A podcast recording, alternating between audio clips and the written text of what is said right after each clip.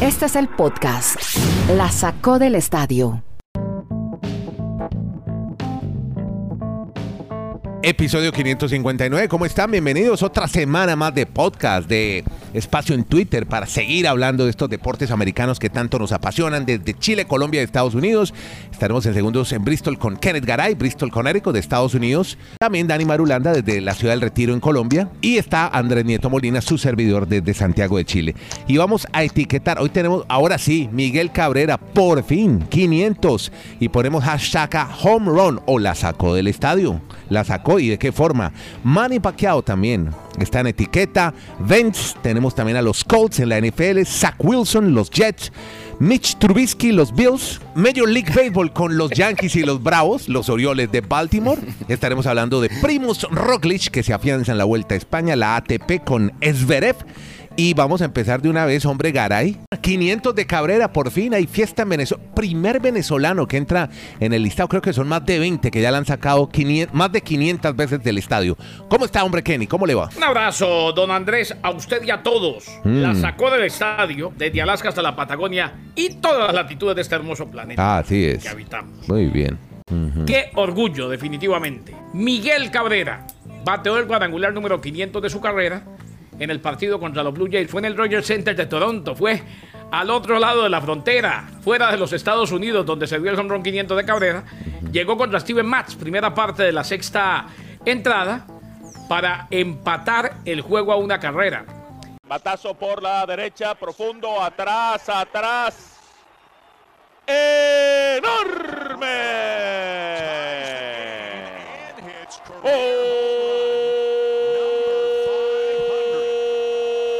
¡Olvídenlo! Llegó el tablazo de la historia de Miguel Cabrera. El número 500 para el venezolano. Momento histórico en las grandes ligas. Allí recibido Miguel Cabrera, el pelotero número 28 en la historia de MLB, que llega a 500 honrones. El primer venezolano, el séptimo latinoamericano, el Rogers Center de Toronto, el día y lugar en que Miguel Cabrera llegó a 500 honrones ante Steven Matz y usted vivió una de las más grandes hazañas del deporte venezolano. Entre los rivales a los que más ha golpeado carrera con honrones, vea. A ver. Eh, eh, vale la pena esto. A los indios que serán guardianes, 50. Sí. A los mellizos, 46 y a los medias blancas, 40. A los tres equipos que más les ha pegado.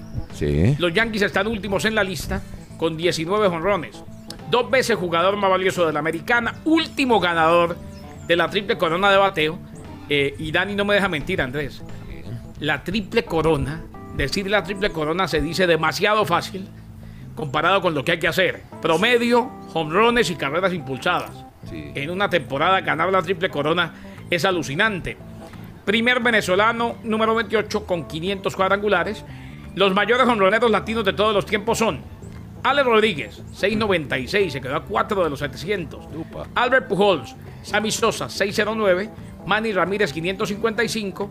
Y David Ortiz, 541. Hay que poner también a Rafael Palmeiro, que tiene 569, pero ya sabemos la situación de Palmeiro. Bueno, Miguel Cabrera ya está en 500 y ahora pues empezará a buscar llegar a los 3000 hits. Contaba como anécdota con esto saludo a Marulanda, le decía a la bola, sube, sube, sube, sube, sube.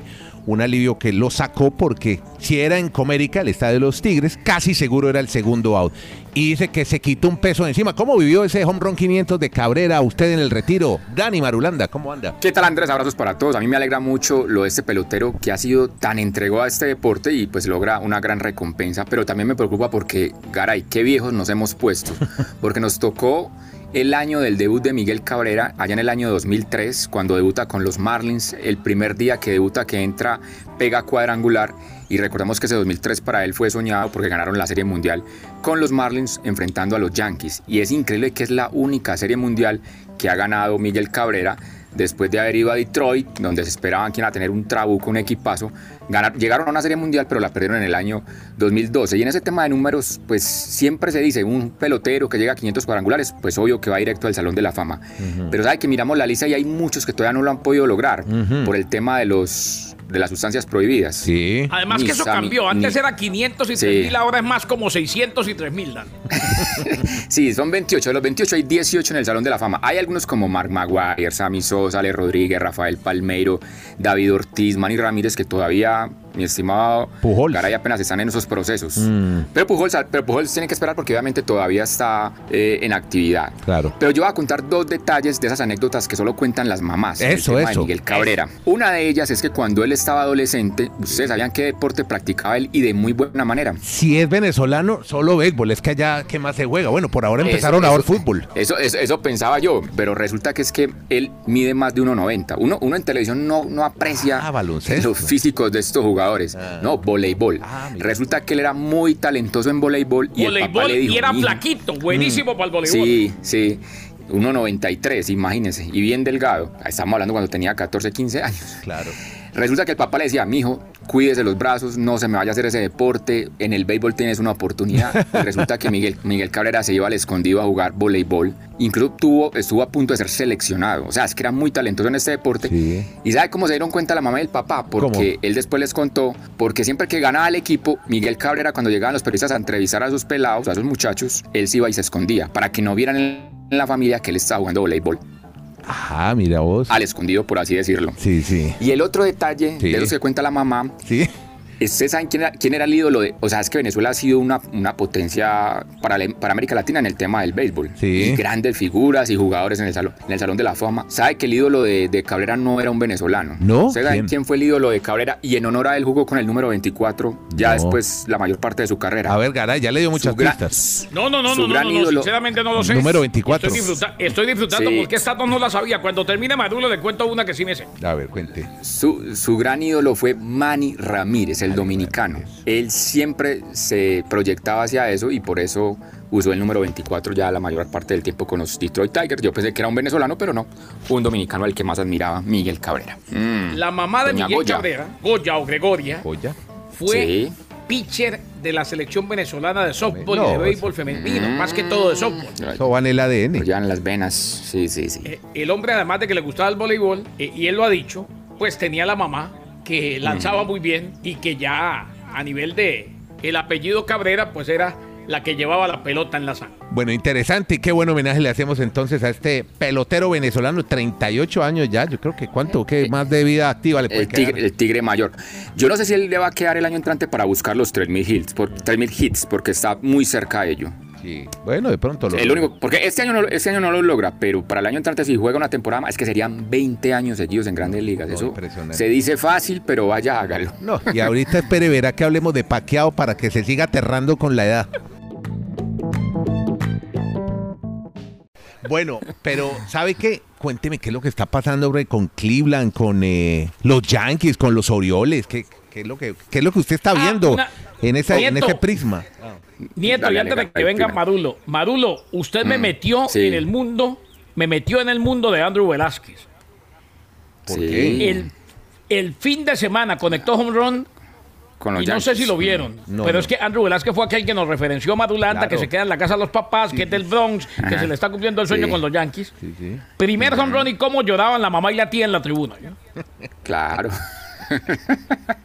a moco tendido, como dicen en Colombia. Venga, a propósito de los No, es Yankees. que fue lindo, ¿eh? Es Fue que- lindo verlas, de sí, verdad. Sí, sí, A propósito de los Yankees, Andrés Kenneth son el equipo más caliente de la Liga Americana y los Bravos de Atlanta los de la Liga Nacional. Ambos en una racha de nueve juegos consecutivos ganando. Ajá. Y resulta que se enfrentan en serie a partir de esta noche para que usted Ave no se lo pierda. No, no, Incluso para los, para los amigos de MLB eh, pueden descargar la aplicación gratuita de MLB.tv o MLB.com y el partido, por ejemplo, de hoy va a estar de manera gratis para toda América Latina, para que disfruten los Yankees y los Bravos de Atlanta. Pero mientras eso pasa con ellos, Sí. hombre, yo aquí es cuando uno pregunta cuándo van a llegar a un acuerdo laboral o un cambio de modificación en el tema de, valga la redundancia, una modificación en el tema de los contratos.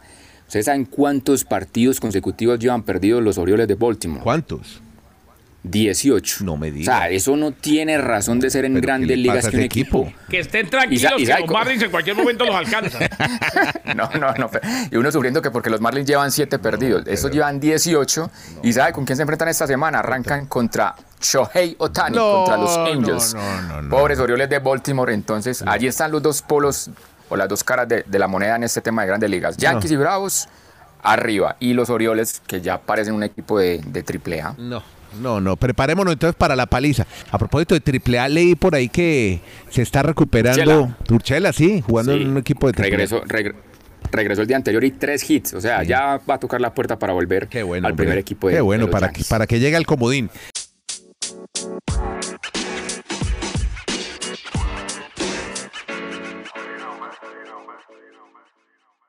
Bueno, venga, eh, siga, voy a interrumpir un segundo los deportes americanos, que sé que usted tiene mucho, mucho NFL, pero el otro acontecimiento importante en el deporte americano se vio el fin de semana en Las Vegas con la pelea de Manny Pacquiao. Y es que usted se hablaba de edad y, se lamenta, Marulanda, de lo viejo que se está poniendo, pero es que este tipo lleva cuatro décadas, estaba dando dolor hace cuatro décadas. Manny Pacquiao, que perdió, yo creo que está pensando más en lo que usted me contaba la semana pasada, usted y Garay, en su carrera política. Llegó con calambres a pelear, o sea, el tipo sentía calambre ya de entrada de las piernas cuando peleó No, ante no el cubano Ugas. Ugas. Las elecciones Yo- son el próximo año en entiendo- Filipinas, ¿no? Yo Va a entiendo. estar en carrera quizás- presidencial. Sí, señor. Y esto, no, y ojo, eh, claro que tiene mucho de su pensamiento y su día a día tiene que ver con eso. Estoy de acuerdo, Andrés y, y Dani.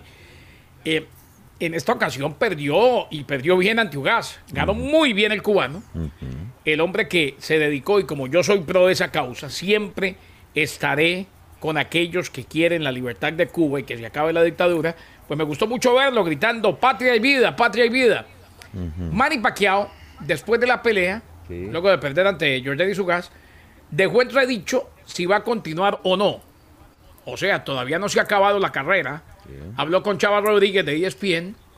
Se dijo satisfecho por lo logrado en 26 años de carrera profesional y maravillado por todo lo que logró. Y dice que aún existe la posibilidad de que haga una pelea más de exhibición. Ah, sí.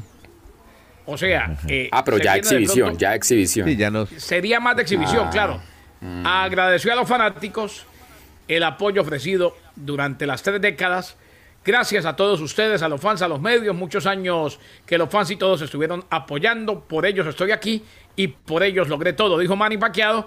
Y y ahora pendiente de Jordan y su gas, este cubano. Sí, fuerte, ¿no? Vean, vean los dobles discursos que se manejan. ¿no? Y, y alguien me lo tendría que aclarar y, y estaré pendiente de eso. O- oyendo a los colegas, los mismos que critican vehementemente al Canelo Álvarez porque pelea con veteranos, ahora dicen que fue un gran triunfo de Jordan Sugas.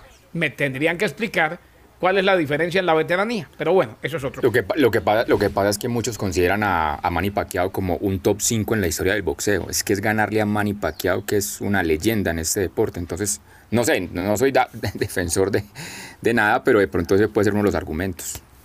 Bueno. O sea, no, no es, no es Pablito Sí, sí, de los se dice. aunque Canelo también le ha ganado a Triple G, por ejemplo. Pero no han querido volver a pelear con él, entonces por eso es que lo critican. O sea, le, le Y cuando, y cuando mon- lo pele, y cuando peleé con él y si le gana van a decir, no, es que ya, ya cuando Sí, peleó bueno. era muy viejo Triple G.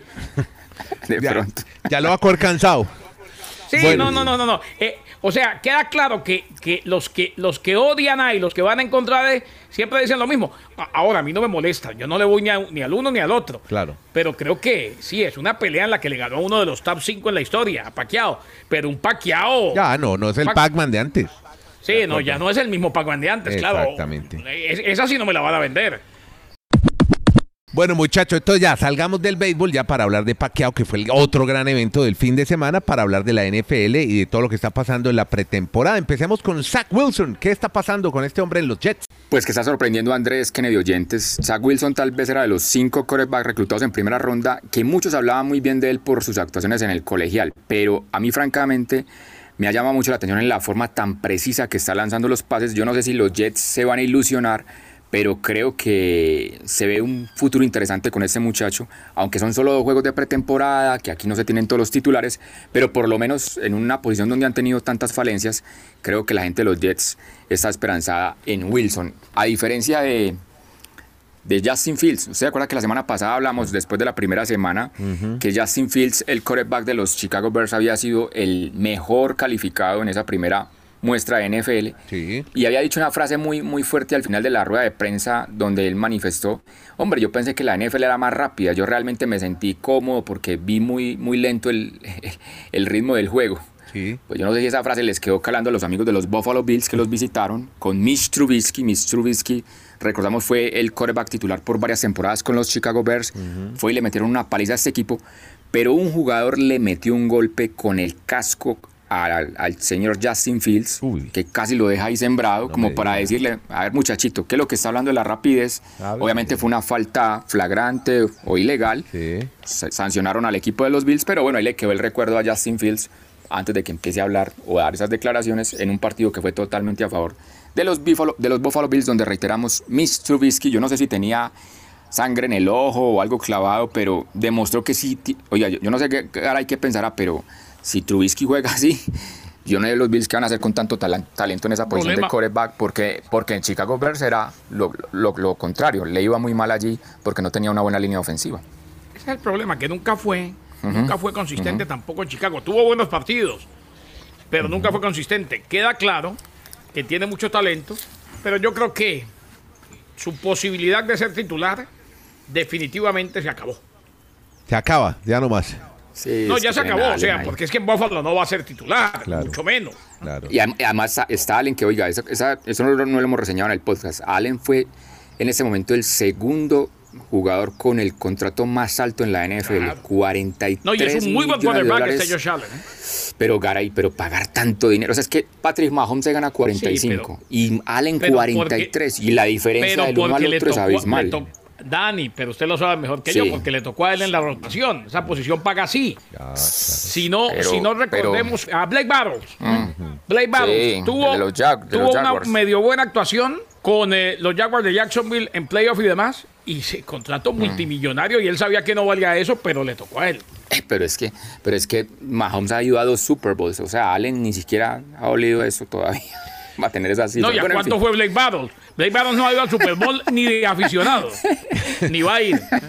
Bueno, venga, Garay, usted tiene también eh, rollete con Carson Wentz, el de Indianapolis Colts. Volvió otra vez a las buena, prácticas. Una buena noticia, Andrés. Ajá. eh, el hombre del Basin, que a nivel de universitario estuvo en el Basin de North Dakota. Hombre, Carson Wentz, junto a Quentin Nelson, el guardia, y además Ryan Kelly, entrenan de manera limitada esta semana.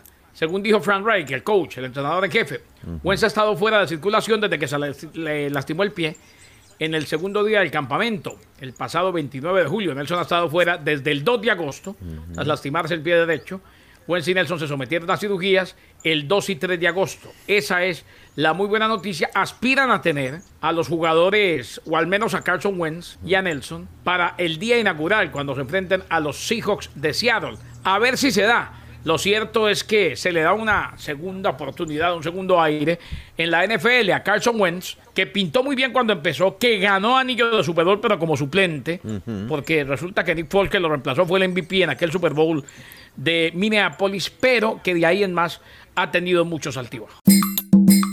Pasamos la página de la NFL porque tenemos la vuelta a España, donde ayer ganó el italiano Damiano Caruso, que fue el segundo en el Giro de Italia, y Primo Roglic se sigue afianzando como líder. Así es, Roglic hoy va a ser el rival de todos. Parece que todos van contra Roglic, aunque sabe que funcionó muy bien Enric Mas. Que Sí, tal, muy bien. tan- tal, tal vez no ha sido muy destacado en, en las finales de las carreras de, de tres semanas. Sí. Pero hasta hoy han sido los dos aspirantes realmente al título de la Vuelta a España. Pero ¿qué nos queda? Y por ahí en un segundo nivel, segundo peldaño, López. No, no, no descarte a López. Sí, Mm. lo que pasa es que hay que recordar que la, la Vuelta a España termina con una contrarreloj de casi 34 Sí, kilómetros. claro, y a López, pe- ahí- a López ahí. Pero a mire que en la primer, ahí, pero ha mejorado, mire que en la, en la el prólogo le fue bien. Pero para mantenerse en el podio, yo creo que si no llega con tres minutos de ventaja, entre los tres lo sacan de, de donde está hoy. Sí. Y precisamente antes de esa, esa competencia de la, de la contrarreloj, hay tres etapas de montaña. El sábado de esta semana,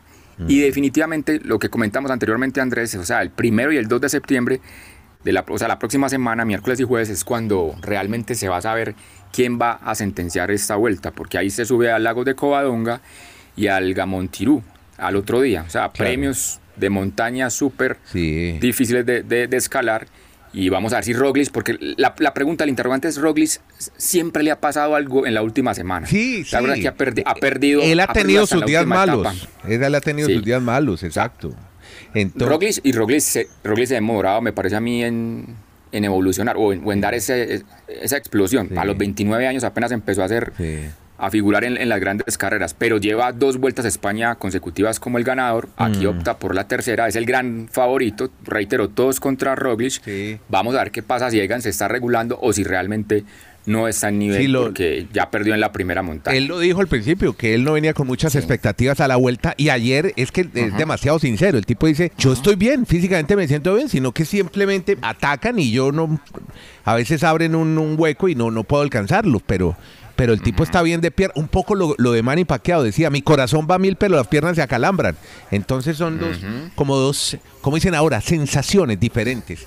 Vamos a ver qué pasa. Son tres semanas, usted dice faltan dos. Exacto. Mm. O sea, hoy, está casi dos minutos de diferencia con respecto a Roglic, pero vamos a ver la tercera semana cómo están las piernas de Roglic, aunque... No lo descartemos. Esas, esas, todas esas etapas para mí son más de transición. Reitero, la del sábado y la próxima semana pendientes miércoles y jueves. Exactamente.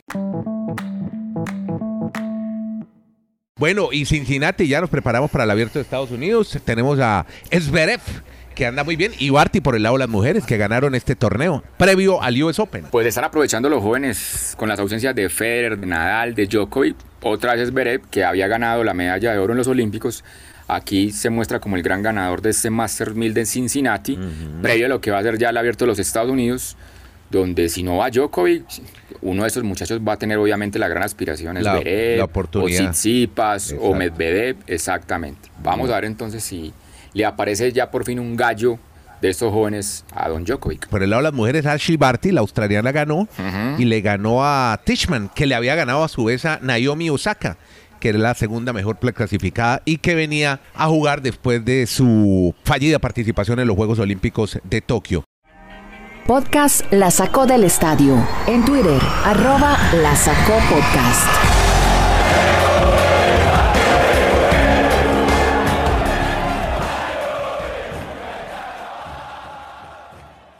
arroba Dani Marulanda 13, que es la cuenta de Twitter de este, de este señor Dani Marulanda, así como, no sé qué atrás, don Kenneth Rayalpizo Garay. ¿O cómo es que dice usted? ¿Guión bajo? En Twitter. Exacto. porque raya al piso suena como antena al piso. Bueno, guion bajo. Como quiera decirle, y Andrés guion bajo Nieto. Muchas gracias a todos amigos por acompañarnos en este podcast que se llama La Sacó del Estadio. Hablamos 20 minutos de deportes americanos, algo de fútbol mundial, después de un fin de semana lleno de actividad deportiva en muchos lugares, como lo contó Dani, pasados por agua. Gracias a todos. Sigan este podcast y si les gusta, compártalo. Gracias.